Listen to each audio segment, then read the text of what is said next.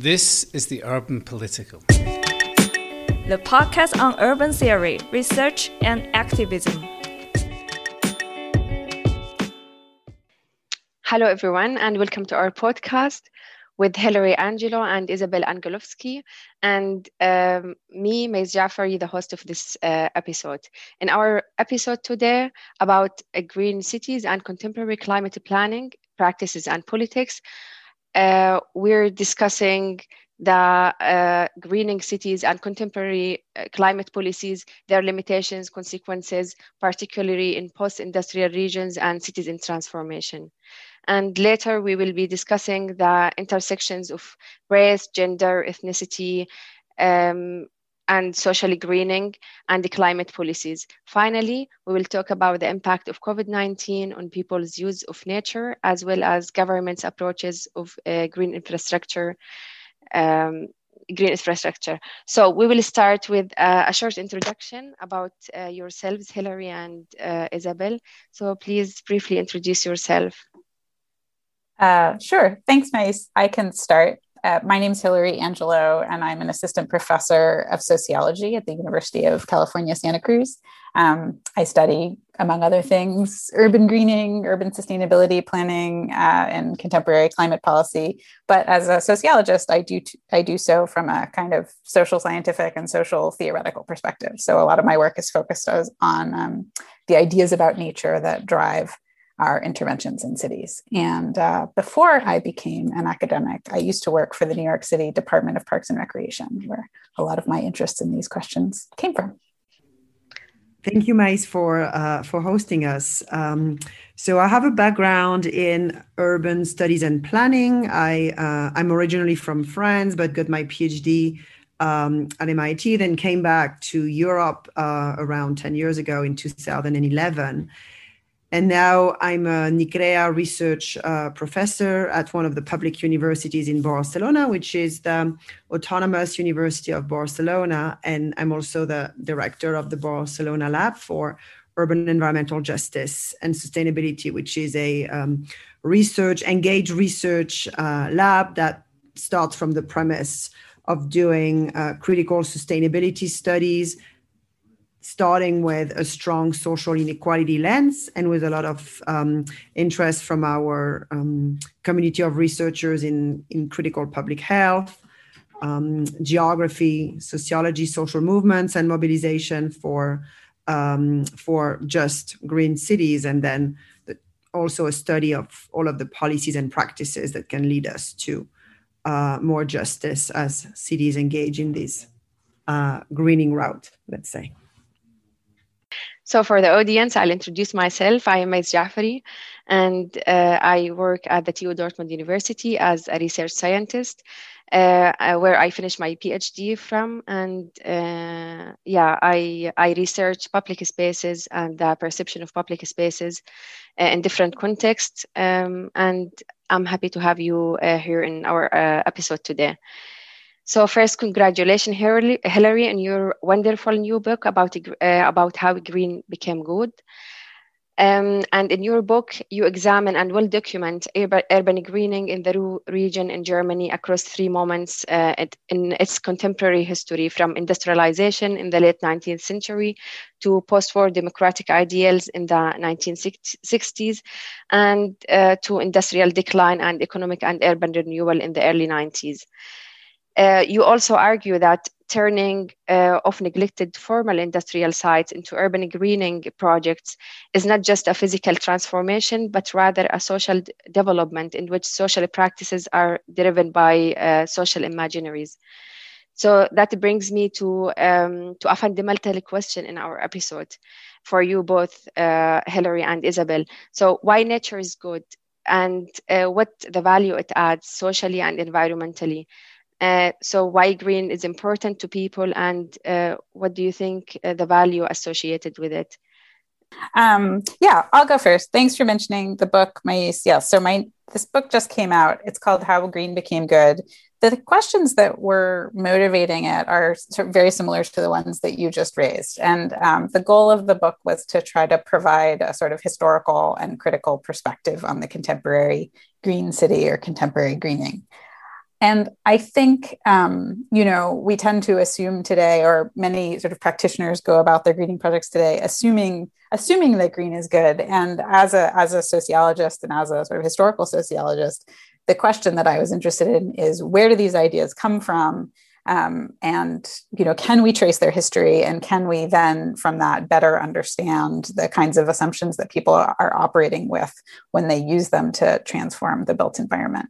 So you asked, um, I guess, you know, what values does nature add or why is green good? And so I think the kind of one of the questions that I try to ask is how does green become good? Where do we learn to think about it in these ways? And what does it then enable us to do?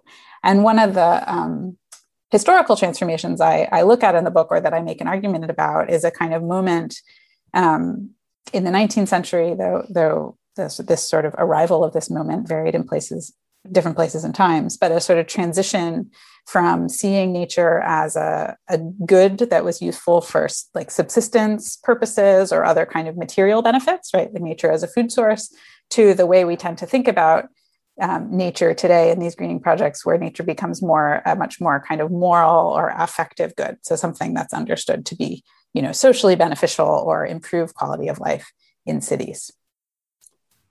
Oh, thank you. So, what do you think, Isabel? So, what's the value uh, nature uh, brings to to people? So, I really like Hilary's um, historic perspective because it seems that you know now you have all of these cities that are competing to be the greenest, uh, the most livable cities uh, around the world. But then we cannot forget that the whole greening movement, the whole hy- hygienization movement of cities you know started in the 19th uh, century with the acute industrialization of our urban areas. So i really like that perspective. What what we are really also seeing now is kind of a revival of the idea that that green is beneficial. And i think it kind of comes from maybe two three different contexts. One which is the public health uh, the, the environmental epidemiology research and then applied let's say policy where uh, greening decreases your um, your mortality risk. For example, greening is known to decrease all risks of mortality by by eight percent. You also know that uh, greening helps to address uh, air pollution, uh, filtrates uh, particle uh, particulate matter. Although sometimes it also can create new allergies. So anyway, there are some always some trade-offs about how to green cities in ways that can um, improve health without creating other um, health impacts. But anyway, so there was there's a whole movement um, to address air pollution for um, for health reasons uh, and for the relationship between pollution and uh, respiratory diseases, cancers, um, and, and and others. And then that's all linked to um, to improved mobility, so more sustainable mobility, more active mobility uh, in cities, and again, kind of a um, um, kind of a wholesome vision for um, a healthy city for for everyone. Then you also have the whole climate, uh, biodiversity, ecology community, which really sees greening as a way to both um, address mitigation needs. So, for example, uh, the need to uh, to reforest um, eroded areas uh, or areas that could be more um, exposed to wildfires, for example. And then you also have greening in the um, in the perspective of climate adaptation, and so adapting to um, to sea level rise, to um, to increase risk of flooding, and so the whole green resilient infrastructure uh, movement that we see. And then finally, there's also the whole economic argument now that cities have really jumped on because green sells. Green sells uh, for new real estate projects. It sells a new image of the city. It's a form of branding to attract the creative class. Like Austin did very well. Uh, Austin in Texas did very well for this. Um, Nantes in France did also very well when it closed its uh, shipyard industry in the um, 1990s, at the very beginning of the 1990s. It really engaged in a huge green and blue wave of uh, just creating green everywhere. And so now it's known as the city of 100 gardens. And it's also known as this new metropolis in France. And it was a city that originally only had like 200,000 residents, but now it has positioned itself nationally as um, as the place to go if you don't want to live in Paris. And so I think that economic argument is very powerful because it also justifies all of the more costly arguments that, uh, or sorry, all the more costly costly investment that um, climate adaptation, for example, uh, requires. So there's a benefit for it. Um, thank you, Isabel. So you just mentioned a wide range of benefits uh, from interaction, from interacting with nature. So, uh, do you think that all people benefit equally from urban green spaces, and um, all people have equal access to urbanized nature um, with all these benefits you just mentioned? No, uh, and if I think if that's a follow-up uh, question to what you're asking uh, before, I can. I'm happy to answer first, but absolutely not at all. And I think there are really two moments there, which is that there is a historic legacy of unequal access to nature by race, ethnicity, and class. You see it in the US, you see it in Canada, or in Europe, um, in Germany, for example, the areas uh, in Berlin that have the least uh, amount of green space are areas where um, a higher percentage of working class residents and um, racialized immigrant communities are living. Um, and that's that's a repetition that you see in every other um, city. And so that's from a deep legacy, for example, in the US, uh, coming from uh, racial segregation, white flight to the suburbs, uh, disinvestment uh, uh, from urban cores that all happened in the 1950s, 60s, 70s. And that kind of brought urban centers to a point where um, more, you know, working class and racialized communities were living in areas that were not green, that didn't have access to nature, um, and that you know contrasted with other areas of the cities that were more peripheral that tended to have greater access to trees parks etc and then now you have kind of a second way which is okay so first of all cities are trying at least those that claim to uh, start from an equity lens or put equity at the center try to address that legacy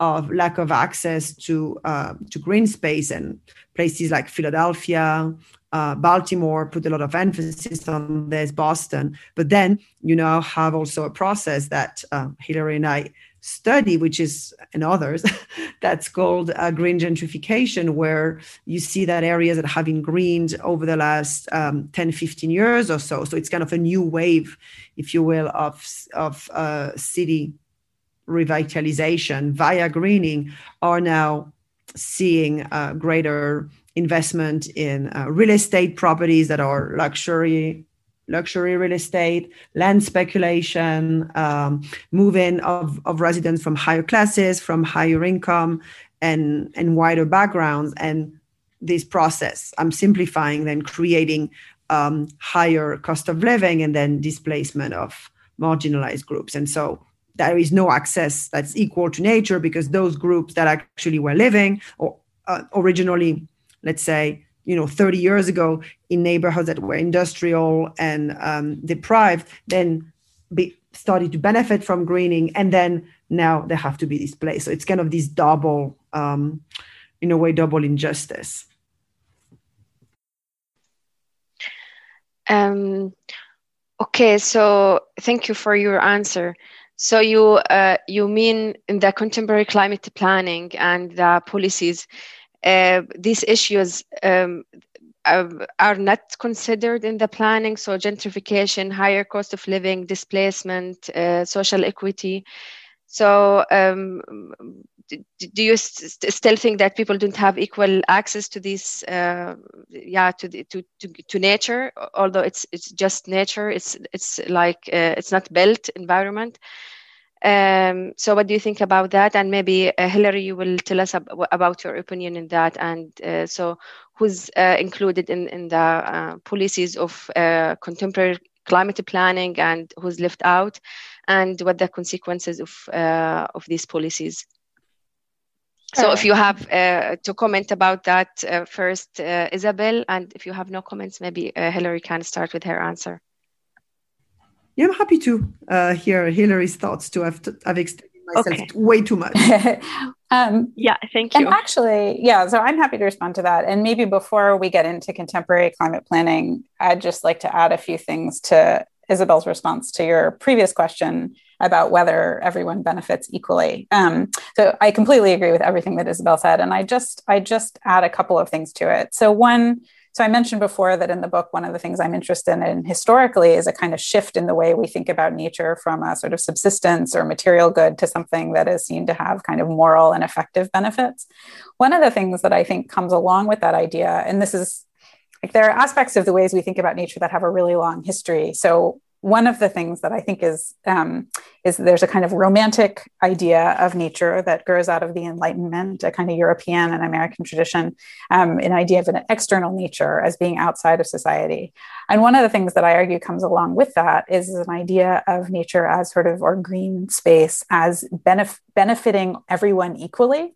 Right, the idea being that if it kind of stands outside of human divisions, that um, we can all uh, yeah be- benefit from its access uh, from access to it in more or less the same way. So kind of translated into contemporary planning and policy you end up with a discourse sort of like the following. Well if we put in a park you know all that all that really needs to be done is to provide sort of physical access to it. So if everyone can get to a green space then that kind of meets the democratic mandate and allows nature to do all these wonderful things that it does improve public health um, and improve economic outcomes and all the things that, that Isabel was mentioning.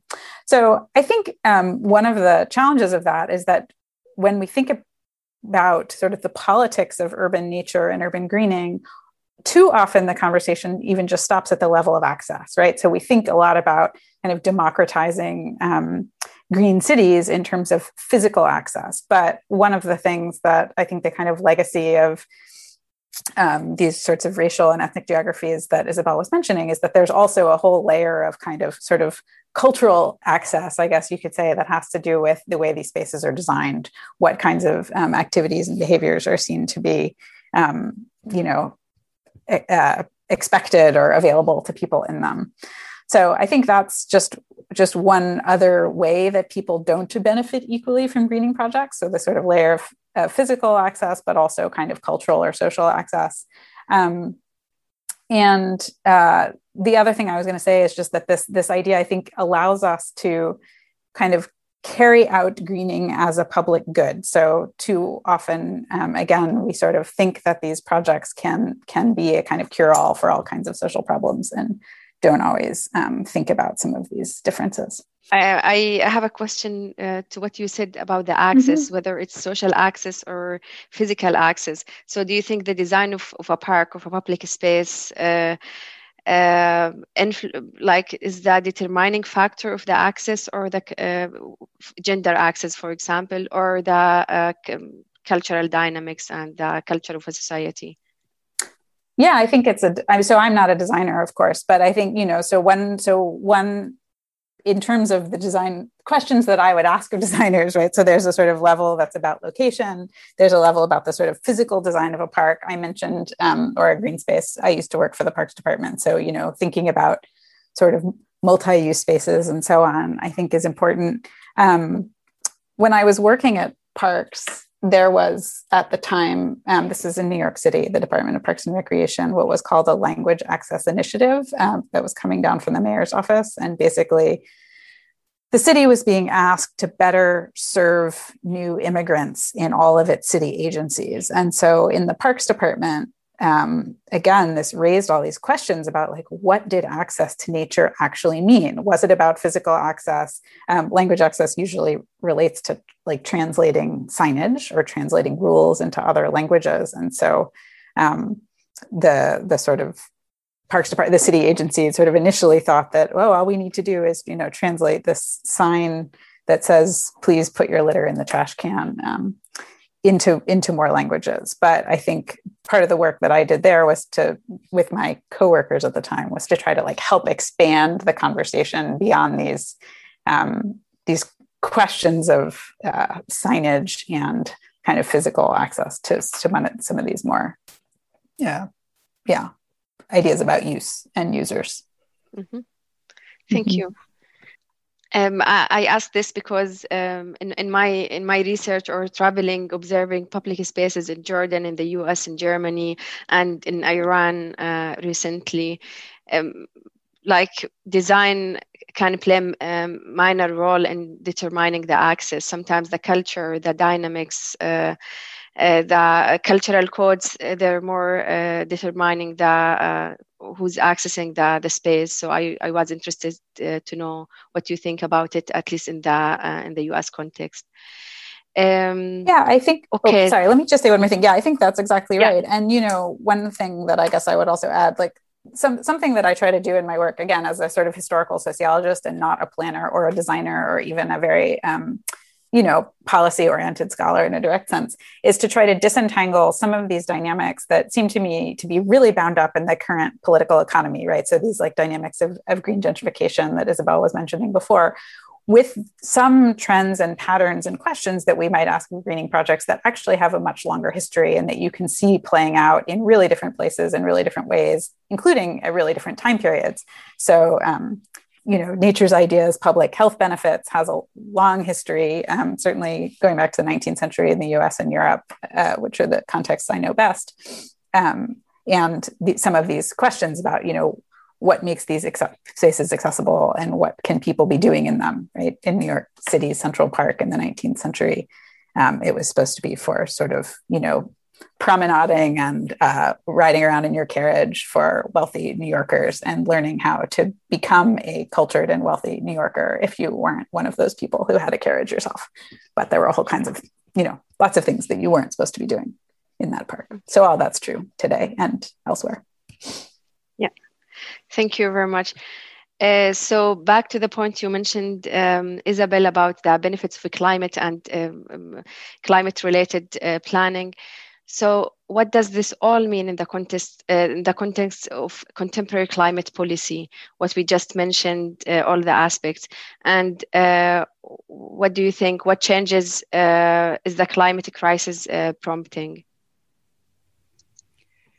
Yeah, no, I think it's interesting because nowadays like in the in the european union where where i live there's this new whole new vocabulary of nature-based solutions nbs that uh, the european commission ha- has promoted for for cities to um, to engage with and then researchers as well. So you know we are here doing research with cities about how to reintegrate nature in the city. And but the way that the eu is thinking about it is okay bring nature back in and it will solve every single problem. And one of them is actually it will also create jobs and create economic growth and so there there's a complete disconnect. There's a complete dissonance between what um, what cities what um, entities what political institutions like the eu are aiming to achieve which is both climate adaptation and climate mitigation. And then the type of uh, rhetoric that still promotes um, massive use of uh, resources and a very predatory type of economy, like basically economic growth, which has been proven to be one of the main causes of. Um, of carbon emissions and then of waste creation and of the climate crisis. And so, and but nature is supposed to solve all of this. And so there is really a huge uh, disconnect, a huge dissonance there between the goals the vision that is being sold and in the end the capacity of those nature-based solutions to address the deep um, climate emergency that we are faced with. So that's one thing. Um, on the other hand you can see that some cities are really being bold with approaches that actually are also aiming to um, to address climate needs. So for example um, sea level rise um, extreme flooding um, droughts, heat island effects, and they are using greening in ways that can be also empowering both for um, urban residents, for uh, civic organizations that work around greening, and then at the same time that have other goals that are, for example, caring cities or the city of care, or cities that are built around also the solidarity and the social economy. And so Barcelona, for example, is one of those cases where the mayor Ada Colau declared a climate emergency in um, January 2020. And since then has, or actually even a little bit before, has promoted a system of super blocks, which are those uh, three by three pacified uh, blocks of traffic uh, where streets are made to be gained back for residents, for bikes, rather than for cars. And there are supposed to be actually 500 of them dispersed through the entire city, where by the end, let's say, of this entire vision and project realization, you would really decrease car traffic, car dependence by, uh, I forgot the numbers, but by let's say a very substantial number residents would gain their streets back and then within those three by three blocks new green spaces and new nature would be um, or and actually is already being built to address flooding um, urban heat island effects etc and then what the mayor is also adding is meaning to have those super blocks as kind of the logic of the 15 minute city or what Barcelona calls the super blocks of care, meaning that everything that citizens who need care, who are part of a caring city, and also in general, a city for women who need way more self care um, practices than they have been able to give themselves, and society has given themselves. Those super blocks are also creating these networks of care with uh, schools, daycares, um, places for, for the elderly as well, socialization and um, and day day centers for the elderly um, together with let's say also an economy around care. And so that's that could be really quite powerful. At the same time as the city especially barcelona is trying to um, to address a long-term dependence on mass tourism. And so kind of thinking about a different development model that is much less resource consumption and waste um, driven. So you have potentials there, but you also have cities that are just, again, as I was saying at the beginning, engaging in this green route as one new kind of wave of competitive urbanism between between one another to um, to basically attract you know investment and industries rather than really think deeply about um, about the climate costs of their action. Um, thank you for your insight in this. So, uh, apart from the limitation of uh, nature-based solutions, what do you think about the social aspect of it, the co-creation, co-implementation, and co-management? So, what, what do you think about that? Um, I'll respond quickly, and then I'm I'm interested in hearing um, Hilary as well.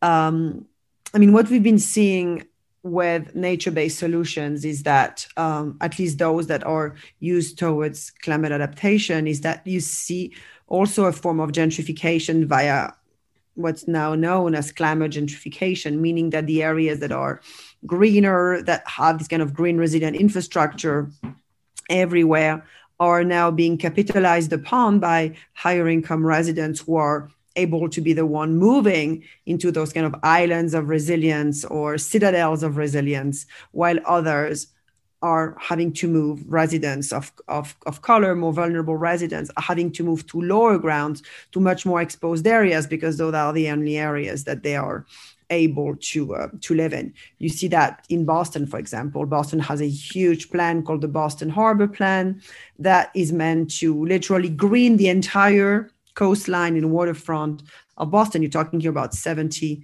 miles or 60 miles of waterfront. So it's it's huge and it encompasses a lot of neighborhoods. But those neighborhoods are also where working class residents have lived for decades and now they completely feel uh, pushed away by kind of the entire greening of the waterfront that has really accelerated a form of gentrification that was maybe more nascent, that was already present. But greening is just kind of boosting the entire process. And so you have a lot of social inequality, racial inequality that's being recreated by that Boston Harbor plan without enough safeguards at all to protect residents from displacement. Thank you. So, what do you think, Hilary, about the uh, contemporary climate and uh, greening policies? Um, well, I would say so. Another layer that I would just add to what's already been said. So, um, we've been talking today about urban greening, and as Isabel kind of mentioned at the beginning, this this is a sort of ubiquitous policy term that can refer to all kinds of things. So we're talking sometimes about climate adaptation and mitigation efforts. Sometimes these more kinds of you know everyday forms of um, adding parks and trees and things to cities. Um, it's carried out with the rationales related to climate change, public health, quality of life, economic development, all kinds of things. Something that I think is particularly interesting about all this and that really matters in the context of climate planning is the the kind of power of particular green representations of nature. So, um, as most listeners of this podcast probably know, uh, thinking about sort of how to best intervene in cities and other built environments for climate change doesn't always look like green stuff, right? Often it's about um, investments in in denser or more and or more affordable housing close to transit, public transit, and so on. But um, something that I talk about in in the book and in also some of my other work is about the sort of uh, the bias towards green in many of climate planning climate uh, interventions that we see today so there's a set of kind of representations of nature that are ubiquitous um, if you see you know architects and designers who make kind of green and sustainable um, apartment buildings, there will always be sort of ivy or plants on the exterior of those buildings, right? And that's a way, a kind of aesthetic a way, a visible signifier for those of us who are looking at these things to understand their kind of sustainability content. Um, so that's a kind of very aesthetic version, but I think you also see it in um, in, for example, climate planning. So uh, I've been doing some work with some colleagues here in California. We've been looking at California cities' climate action plans. So, those are kind of planning documents that cities here often produce uh, that sort of say what they're going to do, what kind of action they're going to take on climate change. And so, we found that um, we're looking specifically at how equity is conceived, but it's true more generally. We found that, like, that equity um, tends to look green. So the paper that we're working on is called "Missing the Housing for the Trees." We find that these plans have much more um, kind of you know visi- visibly or aesthetically or um, recognizably green interventions in the form of open space trees and so on, and much less of an emphasis on what you might call gray or more sort of systemic or sometimes even re- redistributive interventions in the built environment related to things like transit, jobs, and housing. And we think part of the reason for that is that these, these types of interventions are sort of traditionally less recognizable as environmental goals. And I think um, so, in terms of the sort of ubiquity of this set of representations, and therefore this kind of uh, the set of policy interventions that follow, you can also see it when you think about kind of climate um, planning internationally. So, regardless of the kind of local ecology of specific places or the sort of local environmental needs, often you'll see that sort of adaptation and mitigation schemes again kind of emphasize things like trees, things like um, yeah, the sort of natural, apparently natural parts of the built environment that may not kind of match the uh, local ecology or local social and economic needs. So anyway, that's yeah, that's just another thing that I think we should be attentive to in these projects. Um, thank you for your answer. So um, I have a question like uh, about the, the, planning, climate planning, green planning. So in the light of the current situation related to uh, to the coronavirus, so um, how do your argument fit with the COVID-19 uh, um, reevaluation that the use and appreciation of nature in people's life has increased? Do you do you agree on that? And what do you think the, uh, about that? Maybe you can tell us what you think about this, Isabel. Um, no, I mean, this is a really important question and um, a really important uh, strategy that that cities have engaged into since um, since COVID nineteen, like you know, greater construction of uh, bike lanes um, and anything related to more sustainable and active uh, mobility, um, revitalization or expansion of of um, parks and, and green areas, uh, street being cut uh, from from traffic. You, you, you see that everywhere. I don't even need to cite names: San Francisco, Milan, Paris, uh, Barcelona. Again, I mean, Washington. I mean, this is just impressive. What's what uh, some some cities have been able to manage in terms of the space gained away from cars, um, which again has huge climate impacts as well. Uh, in addition to um, to giving people greater access during confinement to at least have some space to be safely outside and protect yourself from um, from infection but that doesn't mean that again going back to my general emphasis on justice and equity that it's done in a way that is um, accessible and benefiting everyone like if you if if we think about for example the need of essential workers to commute to work every day and who haven't been able to um, to telework at home and be there safely they much more depend than um, uh, white collar workers on public transit or even on their cars. And so biking is really fantastic if you live within, you know, five, three, five, ten kilometers of your um, uh, your your work and you have really a flat city and it's really easy access but but but but many, many cities are not like that. And so you have a wonderful new bike infrastructure and public space infrastructure within the city center but that really doesn't necessarily bode well and is not accessible again to those essential workers which many case in, in, in many cases are uh, feminized workers, uh, people from more socially vulnerable backgrounds. And so again, you have a kind of a, a social and, and, and, racial inequity being, being reproduced there. And I really liked what Hilary said before in terms of the design, the visual, the graphics, like cities now have all of these really incredible tactical urbanism projections of themselves, you know, everywhere in the media, on Twitter and all of it. But if you dig a little bit more, you also realize that um, that again, not everyone has the ability to benefit from them, and then your the, the timing that exists to make those changes permanent is actually quite short because the car lobby is very powerful in many cities, and so you know those industries can strike back very quickly in um, in their demand for uh, getting rid of all of the tactical urbanism measures that have made cities more um, um, you know more livable maybe somewhat livable under covid. And i already see it in my own city of barcelona. The car traffic has actually increased tremendously again but just somehow in different ways than it used to in the sense that you have areas that remain pacified and do not have as many cars as before because all of the um, uh, constraints that the cities has put in place the obstacles the physical obstacles has um, have made some areas really protected from traffic.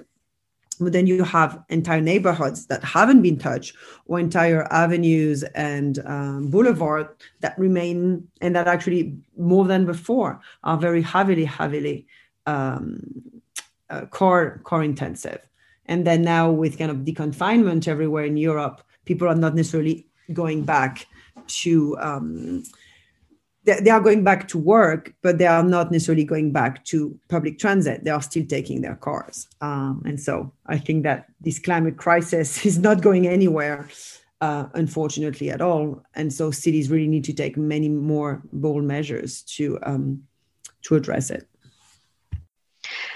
Um, yeah, thank you. The discussion on this is uh, uh, indeed controversial. And, on one side, you see people uh, using bicycles and walking, but on the other side, people are are um, not using public transit as before. They're using uh, their private cars, and uh, this is um, of course, adding to the uh, climate crisis.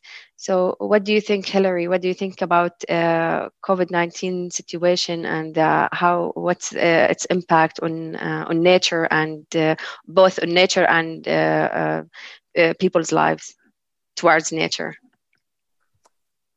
I think it has certainly um, raised people's awareness, if, if even possible or necessary. Somehow, it's really you know made um, people be even more aware of the kind of value of access to nature in daily lives, which is an important thing, even though, you know, I was saying sort of all the things we need to think critically about about nature at the beginning, but um, there's also, you know, yeah, this is true as well. But anyway, in addition to that, um, I think it's also, of course, both both in the form of access, who has access to open space, and even you know, who has been disproportionately exposed to this other form of nature in um, the co- in COVID nineteen, has really highlighted kind of how deeply intertwined um, class, race, ethnicity, um, the built environment, all of these kinds of social factors are in um, any kind of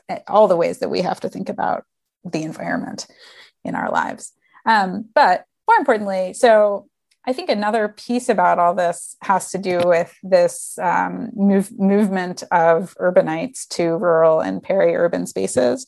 So I live in Santa Cruz, which is um, part of the Bay Area region, so kind of near Silicon Valley and near the tech economy and near San Francisco, which I think, along with New York City, is one of only two um, cities in the United States where rents have fallen this year or something. There's been a kind of mass exodus of people um, out to the hinterland. So people buying second homes who can afford it, um, people who can work from home, um, such as tech professionals buying houses in places like Santa Cruz, where I live.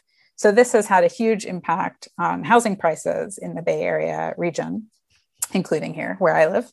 And so that is um, certainly on people's minds at the moment. And you know, I, I, personally, I think that the the sort of worries that that there will not be a return to these kinds of cities are is probably overstated. But certainly, there there's an impact on housing prices in these regions, and it is certainly the case that people who are moving into them have kind of expectations in terms of infrastructure and services. Um, and so that's that's something that that all of these uh, regions are are contending with right now. So I think there's a there's just a sort of question mark in terms of what the geography of um, work and home and commuting patterns looks like in the future, as well as all of the kind of infrastructure questions that come along with that in terms of internet access, um, roads, how many of them we need, how much of that space we can turn over to pedestrians and bicyclists, as Isabel was saying, and um, who who gets to benefit from those kinds of geographies, right? Who who can work from home and that kind of thing, and who's going to have to uh, continue continue relying on public transit and that sort of thing. So I'd say a lot of open a lot of open questions at, at yeah. scales. Yeah, um, you're indeed right about the uh, the um, the aspects of uh, digi- digitalization, mobility. They're uh, definitely de- decisive in the uh, in how the development um, is uh, progressing in that in that term. We see in, in Dortmund and in the planning of the Ruhr region that uh, the perception of um, uh, of the city is changing like what's what's uh, what's meant to be ur- urban or uh, urbanized. So people are moving uh, to the uh, um, to the to the periphery of the city. And uh, definitely this will impact the planning the um, these areas and the periphery of the city and um, the interplay between the urban centers and the the outskirts of the city. Um, um, so um, now uh, we would li- I'd like to uh, close our episode with talking about the promising directions uh, for the future. So, what positive changes uh, or negative do you see, but hopefully positive, do you see in the context of climate and the green politics and policies? So, maybe we can start with you, Isabel.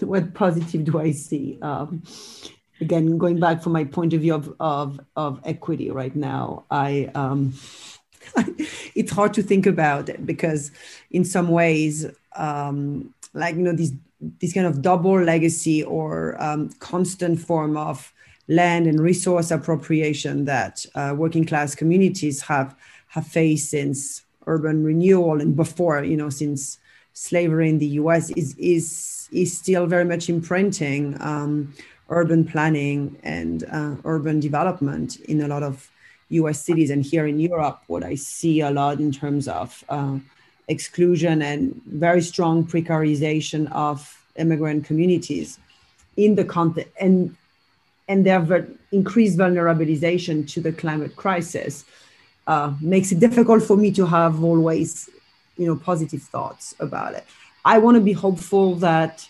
COVID is a form of uh, alarm in a lot of um, city makers, public officials that did not even have any form of, um, you know, sensibility to issues related to nature, to um, to climate needs, to quality of life. But on the other hand, what I'm seeing is that actually many cities have that conscious. So you know, you're not in 2000 and 2005 where there was maybe a much smaller um, amount of cities engaged into urban uh, sustainability, urban planning. Now every city around the planet, you know, seems to want to promote itself as the green and uh, climate resilient, and and and you name it. It's greening is a form of planning orthodoxy, and it has reached many uh, contours in many places in the global south as well. And so I think the discourse or the intentions are there but uh, as I said in one of my recent articles, intentions are not enough. Being intentional in greening or being intentional in justice is not enough, especially so if your city is built on a model of urban development that is land intensive, um, that is very much driven by, uh, in the US, for example, property taxes and the ways in which developers bring those property taxes. And and um, and and construction constant construction is a way to attract um, different types of residents with a higher purchasing power and then a higher capacity to buy and to um, to pay taxes to buy to pay property taxes. And so i think that these this economic model these um, this budgetary dependence if you will on a form of resource intensive and uh, exclusionary development is is not permitting authorities to be as bold so far as, as, as is really needed to both adapt to climate impacts and, and, and mitigate, um, mitigate carbon emissions. Um, and so for me, that's really, it's really difficult so far to see an example of city that is not really embedded into those logics of, um, of capital intensive development and exclusion. Um, thank you. What about you, Hilary? Yeah, I, I think that's a great point. Um, and I like this phrase greening is planning orthodoxy. So, yeah, greening has become planning orthodoxy. That still leaves a whole lot of questions about what that means and how it should be carried out. And um, these kind of pro, growth and capital centric models. And I mean, I, I, would say like, and kind of um, often equity blind or, or sort of uh, t- t- taking taking this term in, in pretty simple ways are not are certainly not going to be sufficient. Um, I think in my own work, so, since I was I was emphasizing before this kind of orientation toward green aesthetics and representational forms in these forms of planning, regardless of the kind of ecological or social needs of a particular city or community. I think um, maybe we're seeing uh, a bit of a shift towards more um, gray kinds of interventions or interventions that are that are more oriented or increasingly oriented towards things like um, housing jobs transit and the built environment um, that are as i said like often more systemic and sometimes even more distributive like redistributive than than others uh, I mentioned that I've been studying these climate action plans and specifically how they think about equity. And the vast, vast majority of them continue to think about it in terms of trees, but we have um, seen a trend, a sort of a, a, a, slight shift in the number of these climate action plans that are dealing with affordable housing in particular. Um, and I think also, and this is something that I've really come to be even more aware of recently as I've started to talk about my new book. So, so the book also uses this phrase um, of a social imaginary of nature. So it's interested in this idea of nature as you know green in form, um, as presumed to be universal, as presumed to be socially beneficial. That I really argue has been dominant in planning and politics for the last 150 years. Um, and many young audience members, uh, current undergraduates and graduate students, have said to me that they feel that there are social movements, right, housing movements, climate justice movements, and so on, that actually have a really excellent analysis of the problems with this kind of you know this ra- rather simplistic and generally pro-growth conception and that you're seeing arguments being made for things like affordable housing things like investments in public transit um, as as ecological goals. And so i think that that shift in in social movements and in sort of potentially policy understandings or sort of practical understandings of these concepts is is a change when you think about it in the context of the last 150 years or so and one that hopefully we'll begin to see in more um, kind of mainstream and technocratic planning efforts at a larger scale I thank you hilary for the last words um, as you just talked about uh, shift in social movements and earlier in your book that uh, special transformation in the Ruhr region has been induced by uh, um, social change and activism. Um, I, I, support this argument, and I believe that uh, change also starts within us, and we people are the drivers of uh, of change towards sustainable and environmentally conscious behavior. And um, yeah, so we we people should also act green or um, yeah behave green towards the built and natural environment um, yeah towards the end of our episode uh, i'd like to thank you isabel and hilary very much for being here today and for your views and insights on the uh, various topics we discussed. Um, yeah and thank you everyone for listening to the podcast of urban political and to our today's episode about Green Cities and Contemporary Climate Planning, Practices and Politics with Hilary Angelo and Isabel Anguelovski and me, the host, Mays Jafari. That's all for today, and thank you very much.